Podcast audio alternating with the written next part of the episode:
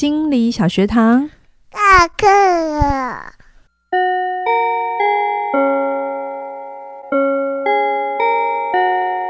每周五我们一起探索心理学的小知识。大家好，我是嘉玲。大家好，我是班长轩宁。上一集我们聊到了存在主义的自由与责任。对我来讲啦，那个你你上集讲的一个很重要的核心叫做自由需要适应。嗯，这我觉得。这是一个很深很深，需要好好去内化的一句话，因为自由是大家都想要的，是、嗯，但为什么他需要适应？那因为自由。我们就是要负起责任。没错，没错。我上一集也有讲一个无辜的受害者，嗯、呃，可能大家会有一点听起来有点懵，因为 因为精神分析什么学派，然后个人治疗、团体治疗，然后讨论。哎、嗯，如果你不在这个现场，你不在这个工作领域，你就会不知道哦，他在玩什么心理游戏。心理游戏，对、嗯。可是我会很有感的原因是，嗯，有些时候有些学生，呃，他明明自己选择来上课。嗯，然后他也付了钱，对、啊、对对，然后我们都会假设他想要改变嘛，一定的，要不然干嘛付大钱来啦？对，可是我们如果是真的进去跟他工作，你就会发现，你想要跟他讨论的任何事情哦，比如说呃他的婚姻问题好了，或他的亲子问题好了，你真的愿意跟他进去谈那件事，他会有各种逃开，哦，各种的。觉得是别人的问题啊，她老公怎样，她小孩怎样，所以她不能怎样。嗯。那你给她任何建议的时候，那你要不要先试试什么？那她就会不行啊，因为什么事情，所以我不能怎么样。对，所以可是她出去之后，又可以告诉别人说：“哎、欸，我其实有上课，哎，或者是我有去咨商，哎。”对，然后可是却去却是去证明没有用。他只是为了要证明没有用，欸，然后他是无辜的，他是无辜的。嗯、你看，我都已经愿意花钱，我都愿意怎么样啊？那个老师听起来听说很厉害，有没有？嗯、但其实也还好。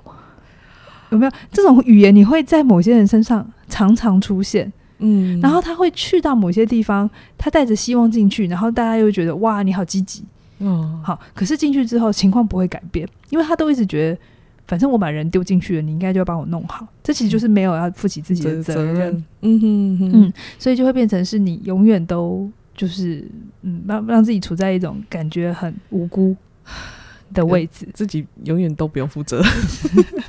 可是旁边旁边人连说说你这样不行还不行哦，有没有？他就把自己处在一种很尴尬的位置，怎么办？我现在有一种情绪，很想打他。好了没有？就是他的状态啦，就是 OK，他的情，就是他逃避他的责任的时候，他会有的反应行为会是什么？对对对，对，嗯。那后面还有什么？好，那还有再就是不负责任呢？还有最常见就是利用失控、暴怒、发疯、退化来得到别人的照顾。哦，什么意思？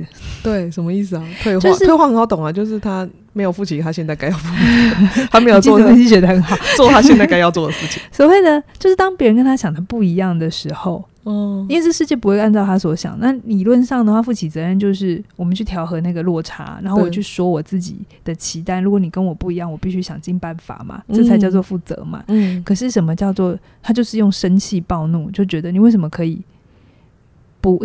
不按照我所想的给我哦，然后他用这些感觉在展现力量，可是其实是让自己失，就是失去失去真的 control 事情的能力，然后来得到别人要的关，他他要别人的关注啊，这些东西就是策划成孩子的样子啊。对，我直接讲一个例子好了，什么叫做、啊、呃不不去真的负起自己的行为哈？嗯，就是。不管你说退化、暴怒，还是我刚才讲的无辜的状态，它都有一个很重要的东西，就是你自己可以做的事情，可是你不做，这很重要。你自己这个逻辑先记好，要做的事情，但是你不去做，但你有各种理由来让自己处在一种合理的状态。嗯，比如说，呃，亚兰曾经有一个忧郁的个案，那因为他很忧郁，其实他很想跟人连接。OK，可是他。他就忧郁，好，然后他因为工作要去纽约面试三天，好，okay. 然后他很寂寞，可是他就是不打电话给当地的朋友，好，他在纽约念书过，所以他那边有朋友，嗯哼，然后他就死不打电话，然后就觉得很寂寞，寂寞，空虚，寂寞，觉得冷，很痛苦这样子，嗯，然后他希望朋友自己打电话给他，然后智商师就问他，可是前提，等一下，你说他死不打给他朋友，然后希望他朋友打给他。他朋友知道、嗯？不知道，这就是这上次问的最关键的问题。你朋友知道你去吗？不知道。通常都会在 FB 啊，或者说 我哎，我要去喽，我来了，我要去哪里？这就是你负起你的责任嘛，因为你想要有连接，所以你负起责任，告诉别人你那天有空你在哪里，这就是责任，这都是责任了。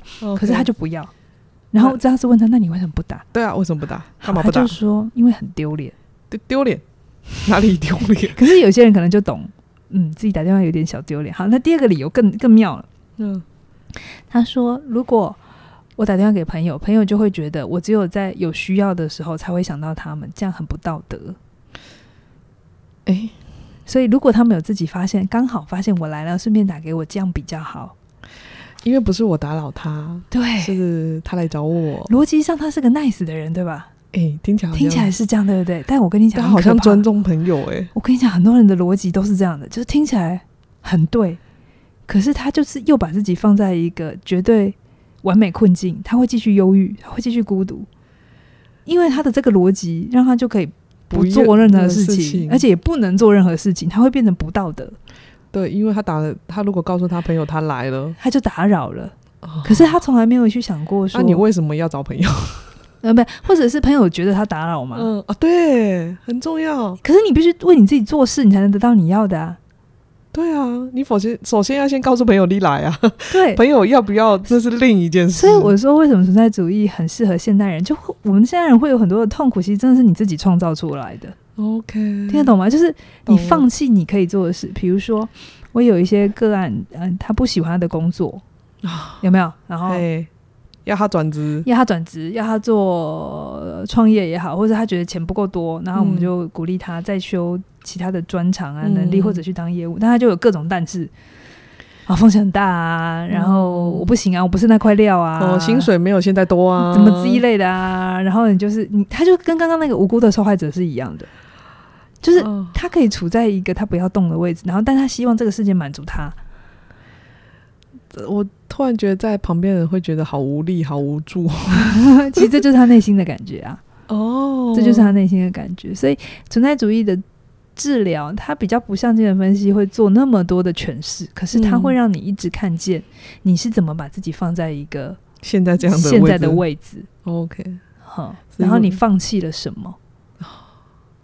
对，放弃了自由，没有。对你放，你真的是他真的是放。你刚才讲的很好，你看我刚才说那个不想打电话给别人的人，呃，理论上我们这个社会给我们很大的自由，对啊，嗯，甚至是通讯的自由，哦，对不对？打个电话要赖什么都很太方便，嗯，可是他却让自己停在那里，嗯，然后希望别人来救你他，他并不是。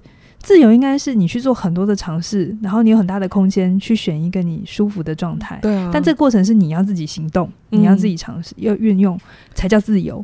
可是有一些人他，他他想要自由，但是他不动，他要在那里，所以他有自由吗？OK。他停在原地，却希望这个世界跟他想的一样。哦，这样很。我突然想到的是，嗯、他假设他真的觉得。如果负起责任的状态，就是如果假设他觉得一个一个打电话很丢脸，嗯，他可以呃，像我讲 FB 啊，po 文，有朋友看到了，嗯，就那那也是一种公布。可是他是选择连这些事情都是不做，不做，因为他觉得这样子就是打扰朋友。对，他用这个信念，他用这个信念很完美的把自己困在里头，对，完全无能为力耶，还可以责怪别人。这个世界是冷漠的，嗯、嘿，朋友都没有。所以你知道，有的时候为什么有些人对心理治疗，他又爱又恨的情况底下，他会攻击心理治疗？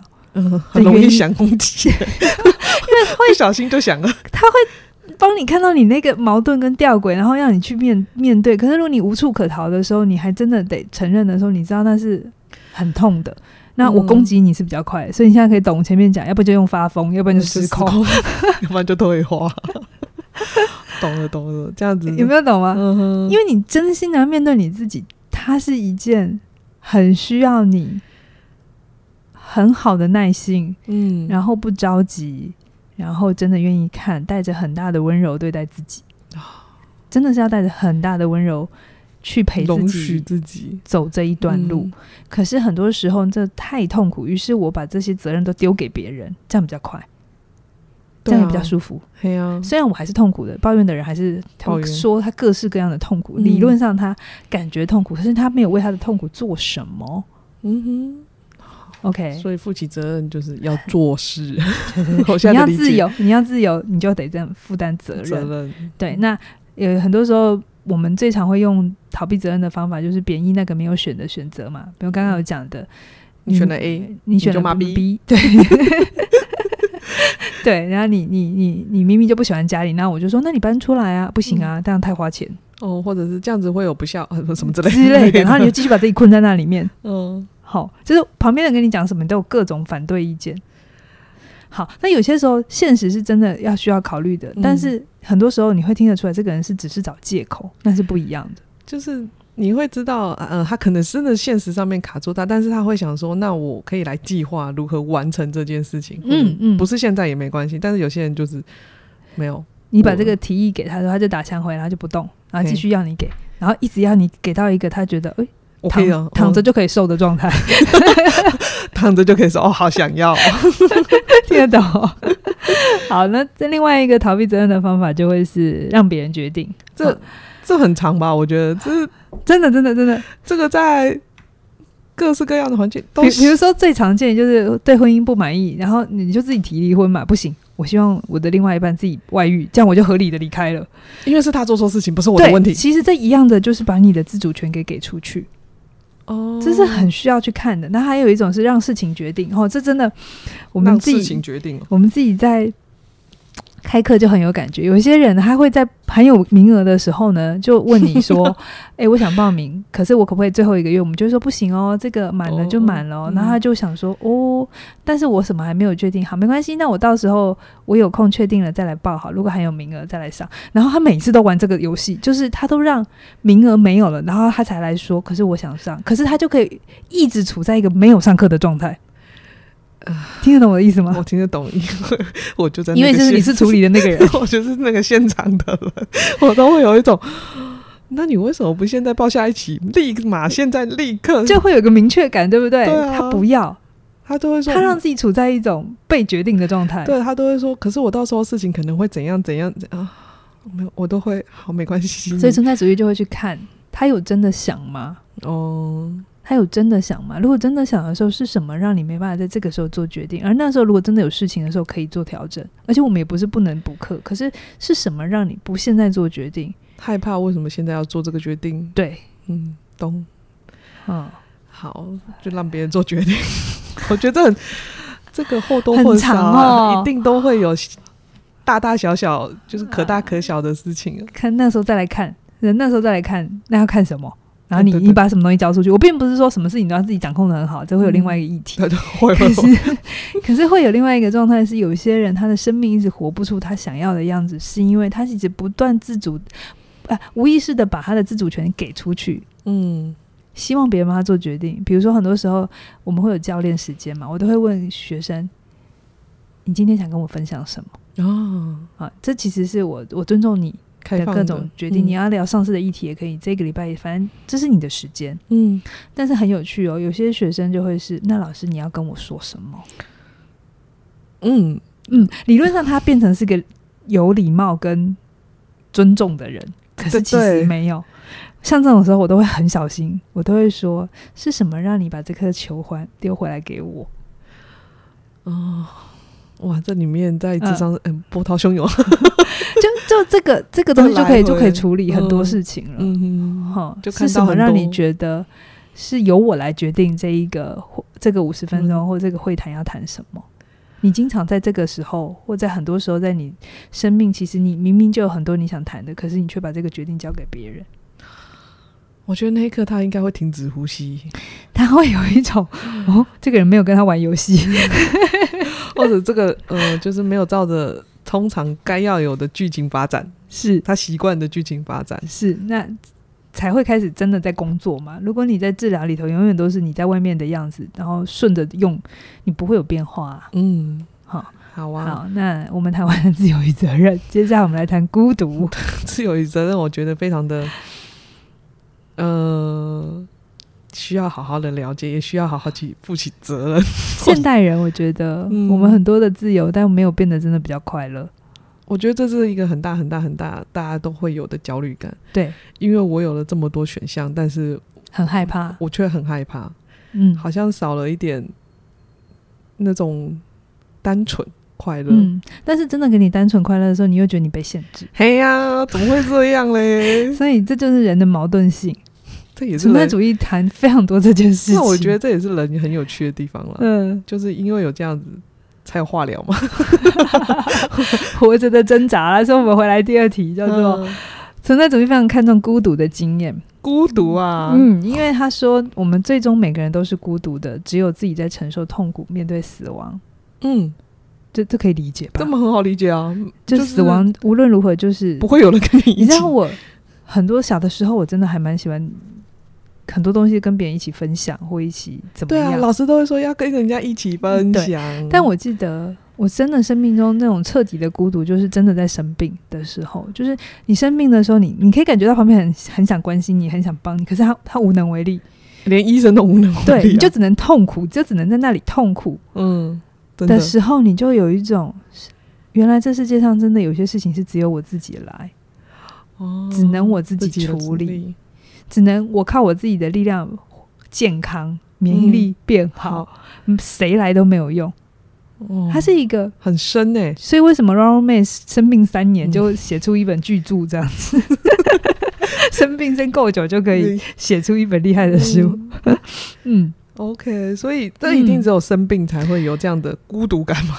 不一定啊，就是一些重大打击的时候，嗯，比如说丧子、丧亲。哦这些或者生病、癌症有没有？癌症，等一下我会在死亡那里谈很多。嗯、癌症为什么很多人离癌之后整个人会变蜕变？有没有听过很多这种故事？哎呀，就是得得病之前、得病之后，他会是两个不一样的人，嗯、这种很大的翻转。哦，其实这在存在主义会谈很多，嗯、因为他会开始意识到他的前半生是那么的不真实，或者他没有活出真实的自己。那他在死亡靠近的时候，会有知道时间点在那里的时候，所以。存在主义非常非常重视死亡这件事情。好，好，我们下一集会聊哈。嗯，然后再来就是呃，当我们在孤独的时候，当你意识到原来你最终都是孤独的时候，可是你没办法忍耐自己，你没办法跟自己和谐相处，那你就不可能跟任何人建立稳定的关系。嗯、这白话文是什么？就是好好在一起的课。我也想到这件事，哎，就是。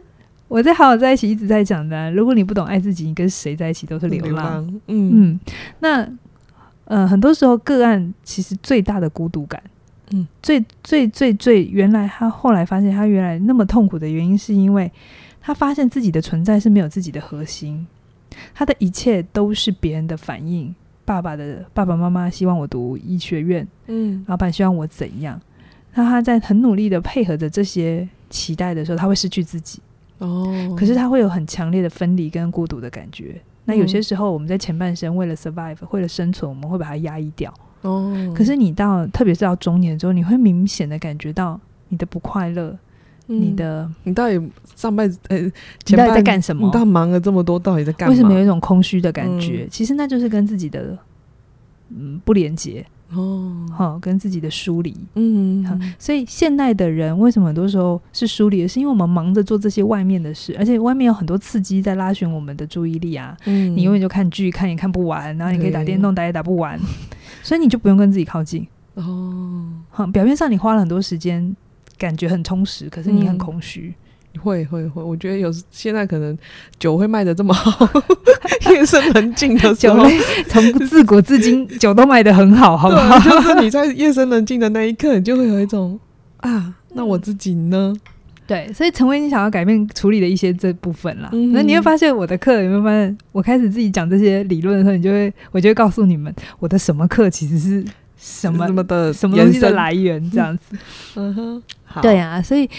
咨商师，如果你要在智商治疗里头去处理这个孤独的感觉，我们会透过强化你到底是怎么失去你自己的，我们会很明显的让你看见你的这些内容、信念是怎么来的、嗯、哦，去了解他到底是怎么、嗯、怎么衍生到现在这样子。对，你为什么觉得你一定要当老师？啊？当老师很好啊，什么嗯赚的很稳定，有寒暑假。那你如果愿意，个案如果愿意工作，我们会继续往下挖。那那你当老师的念头是从什么时候开始有？嗯，好像就说哦，是我爸妈什么什么的。好，而且我发现当老师的家族就很容易养出当老师的小孩，当医生的家族 都容易养出医生。对，然后这些孩子如果他并不是自主决定，我并不是说哦，这些孩子医生家族不会想当医生，不是。但很多时候是父母亲都觉得你适合，或者是我们都是，所以你也应该是。那这个时候他就会没有自我的概念，他就会很强烈的孤独感。哦，因为自己不见了。嗯，他很就是。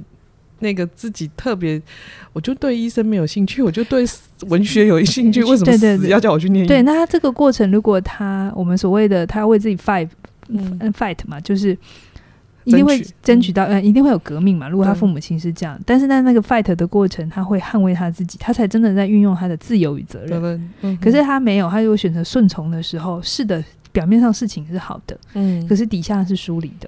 那你到了。中年或者到了某一个时刻，夜深人静的时候，你就会有一种那个都不是我要的。对对，所以为什么中年危机，不管在哪个时代都会跑来 中年危机？但是啊，你说我说中年危机发生的时候，好像需要看一看到底前面发生了什么事。中年了吗？你有开始有危机感了吗？我不知道哎，请问中年危机的界定在哪里？它不一定是年纪啊，但如果用年纪分的话，大概就是三三五过后。哦，我过了。会慢慢的、慢慢的，慢慢的通常大中发作期大概四级。哦，完了，我哎、欸，不，我不会。我，我以前也都会觉得我没有中年危机，我不会。但我现在承认，大力的承认，对我的人生走到现在需要整理。哦，嗯，好了，就是在路上随时要。看一下自己发生了什么事情。好，可是我不像不再只是讲中年，因为我觉得新时代的梳理跟孤独感特别特别大。现在这个时代，嗯，怎么说？可能小我十几岁，呃，现在是二十几到三十左右的梳理感很大。嗯，的原因是。因为这个时代非常追求独特性，我们会非常鼓励孩子。从我们我们这一代还会是乖乖的要要念书，然后干嘛干嘛找个工作。可是，在我们在下面那个是那个教育潮流就变了嘛，就一直跟孩子说：你要做你自己啊，你要找到自己的热情啊，你要独特啊，跟别人做一样你就死啊，有没有？对对对。那我们他们是这一辈是这样子被养大的，所以他们就会有一个信念，是他们从小都被鼓励说。绝对会有一个更好的在那里等你，哦，会有一个更好的在那里等我。嗯、对，因为他们现在，我们我们这一辈是对改变很害怕，但他们这一辈就是一直换，就是他们有各种各式各样的。反正我选了 A 不行，那我就去 B 看一看，然后不行，我就去 C 看看。我不觉得这是好与不好，哦，嗯、我没有觉得哦，他们比较。不负责没有，可是我有发现这一辈的孩子，他们对于独特性的追求是更高。我们我们那一辈是想要跟大家一样，一样，嗯、但他们这一辈是努力的跟大家不一样。嗯哼，好，然后他们也被鼓励，你要长出你自己，你是独一无二的你，这是他们从小大家都会听的。好，嗯、但这个东西听起来是好的，对不对？对啊，好像蛮理想的。嗯，可是其实如果回到心理层面的时候，当你在追求一个独特的你的时候，你其实会带有一种疏离感的。哦，因为你就跟旁边的人不一样，对。嗯你必须跟旁边的人不一样，那你跟不一样的过程，你是需要做一不一样的事。你需要强大的自己才能站得住。如果你的自己不够强大的时候，这个时候你就会感觉到有些空虚，嗯、然后跟有一些害怕，然后你就会想要连接。哦，OK，那这个时候，但是连接的代价又会是你会失去你自己，自己对啊、因为你跟一个人谈恋爱的时候，你就会有一些各种妥协。嗯，但现在这个时代又不想要这个自我被放大。被雕刻，所以他就会变成我想要追求独立性，可是我不想要疏离感。可是我又不想要承诺，因为承诺就会被绑死。所以现在的小朋友的，诶、欸，不要讲小朋友，年轻一点孩子的冲突就是这两个东西都太太强大，太强大，让他太痛苦了。于是你会看见他们会不停的。很多时候他会换伴侣啊，或者换工作啊，然后一直不停的。他的理由是我想要尝试各种各式各各样的东西，可是其实心底是空虚的。他的底层是因为他对自己的自我认识，呃，不是那么的完整。嗯、他如果在每次的尝试里都有发现自己的一部分，然后确认哦，原来我喜欢这个，然后有而且是很笃定的看见了自己，那他这个尝试就是好的。嗯，可是现在这个时代是他有很多尝试的机会，他可以。呃，大学毕业不一定要马上工作嘛，他可以去去打工，嗯、去干嘛的？他有各种各种选择，理论上看起来是自由的、奔放的。对啊，可是如果他不是真正的认识自己，还是听从着别人旁边人的流行，哦、或者是只是想要做一个很潮的自己，嗯，可是他对那个很潮自己的概念是什么？是空的，通常都是空的。年轻的时候通常都是空的、啊，他就会有很大的疏离感。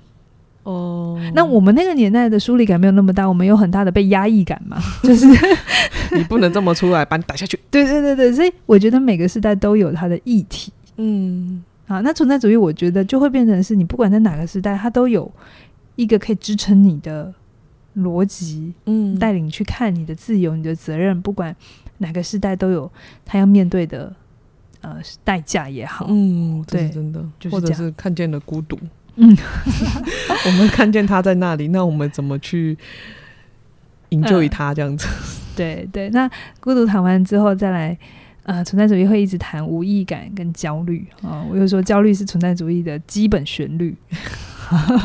他一定会很焦，就是从从听到现在就是一律的，就是有自由就会有焦虑嘛，因为你有做错决定的焦虑嘛，啊、你有选择不够好的焦虑嘛，你有一种下了承诺跑不掉的焦虑嘛，对，各式各样不确定的焦虑。好，那这个时候如果你真的透过一些你自己的力量也好，或你去找智商师也好，嗯，你抛弃了你的这个。你意识到啊，我真的把很多的决定权交出去。原来我这么的没有自己的观点。嗯，我认识了这件事，可是我又不知道我要长什么新的，因为我再也不能像以前一样啊。那别人这样我就继续这样。对呀，怎么办？那但那个长自己就是脱了皮，但新的皮还没长出来，是很脆弱的。那时候特别的娇嫩，对，然后会特别的慌乱。哦，可是这个慌乱在存在主义是好的，因为你准备要蜕变了。对，可是那个过程其实是。黎明前最深的黑暗，哇，好深意啊！然后他会非常鼓励人们不要逃开这个阶段，就是去看见，就是在你的痛苦开始出来、你焦虑的时候，你如果愿意让自己去学习，就好好学，在里面进去之后就承诺，嗯、然后就是我前面讲的，你要讨论什么，在这边发生的事情，回来这里讨论，哦、而不是再去找下一个东西把它转移掉。OK，OK，okay, okay, 嗯哼。嗯，懂。现代人就会这样嘛，就是我在这里很痛苦，我去换一个地方，我就去打电动。我没有去讨论这件事情，我就去别的地方。嗯，好，所以那呃，存在主义它在那个无意义的跟焦虑的这个部分，就会是当你意识到这个新旧的东西被你丢掉，但新的找不到的时候，这个真空的状态确实是会让人有很深的怀疑，可是却是改变的开始，是黎明前的。黑暗通道这样子，然后你要透过打破过去的幻想，来真正的靠近你自己。我觉得那个怀疑很容易让人就半途就拜，那个焦虑会让人很痛苦。对啊，但是存在主义他就会说，这世界上没有什么简单的幸福，哦，我们没有那种福分。其实我们的 生命的基础旋律就是焦虑。哦，你认认清了，而且我其实蛮早就意识到这点，嗯，然后我就意识到。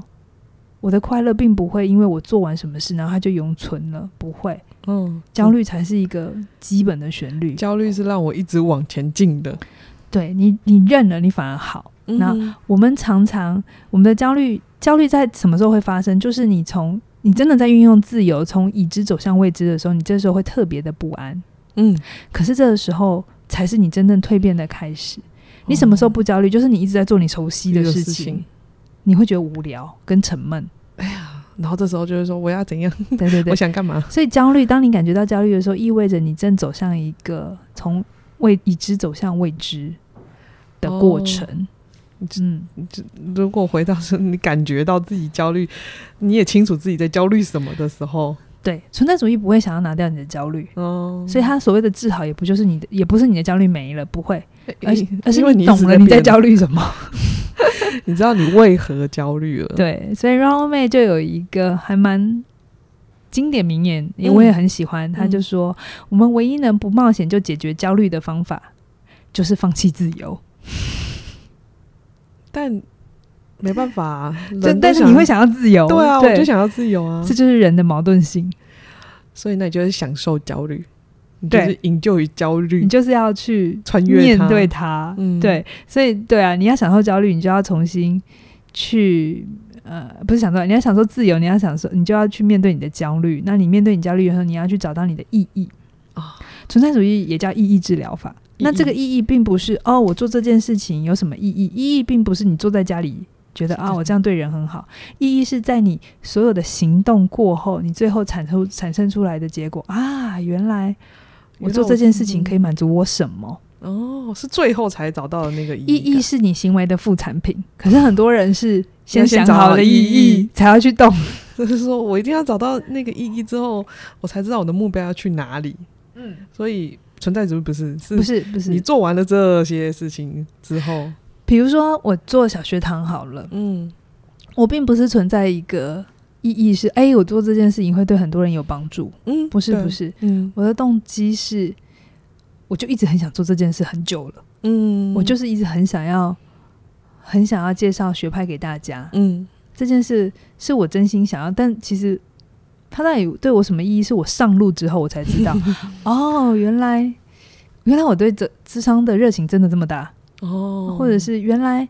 能够把大家看起来很像天书的东西 讲成人话，讲成人话一点，我觉得还蛮有趣的。嗯、我在这边有乐趣，我的乐趣，嗯、但同时也得到很多的反馈，是哎、欸，有些人觉得有些帮助。对，好像这些故事，某一个人的故事刚好打到了你。嗯，对，那、呃、就感觉到好像我对别人有价值，这也是一种意义。哦、可是这个东西是 Franco 就是说，我们没有办法凭空就有意义，我们必须透过去工作。去爱，去受苦，特别是受苦，嗯，你才会知道你的意义是什么。比如说，他在他被抓进集中营，那为什么是他、嗯、啊？原来那个意义是他要活下来，然后把这一切告诉世人。哦，这就是他的意义。可是是他经验过，过了，嗯，是他已经从集中营出来之后，嗯、做了这么多事情，嗯、才找到的意义感。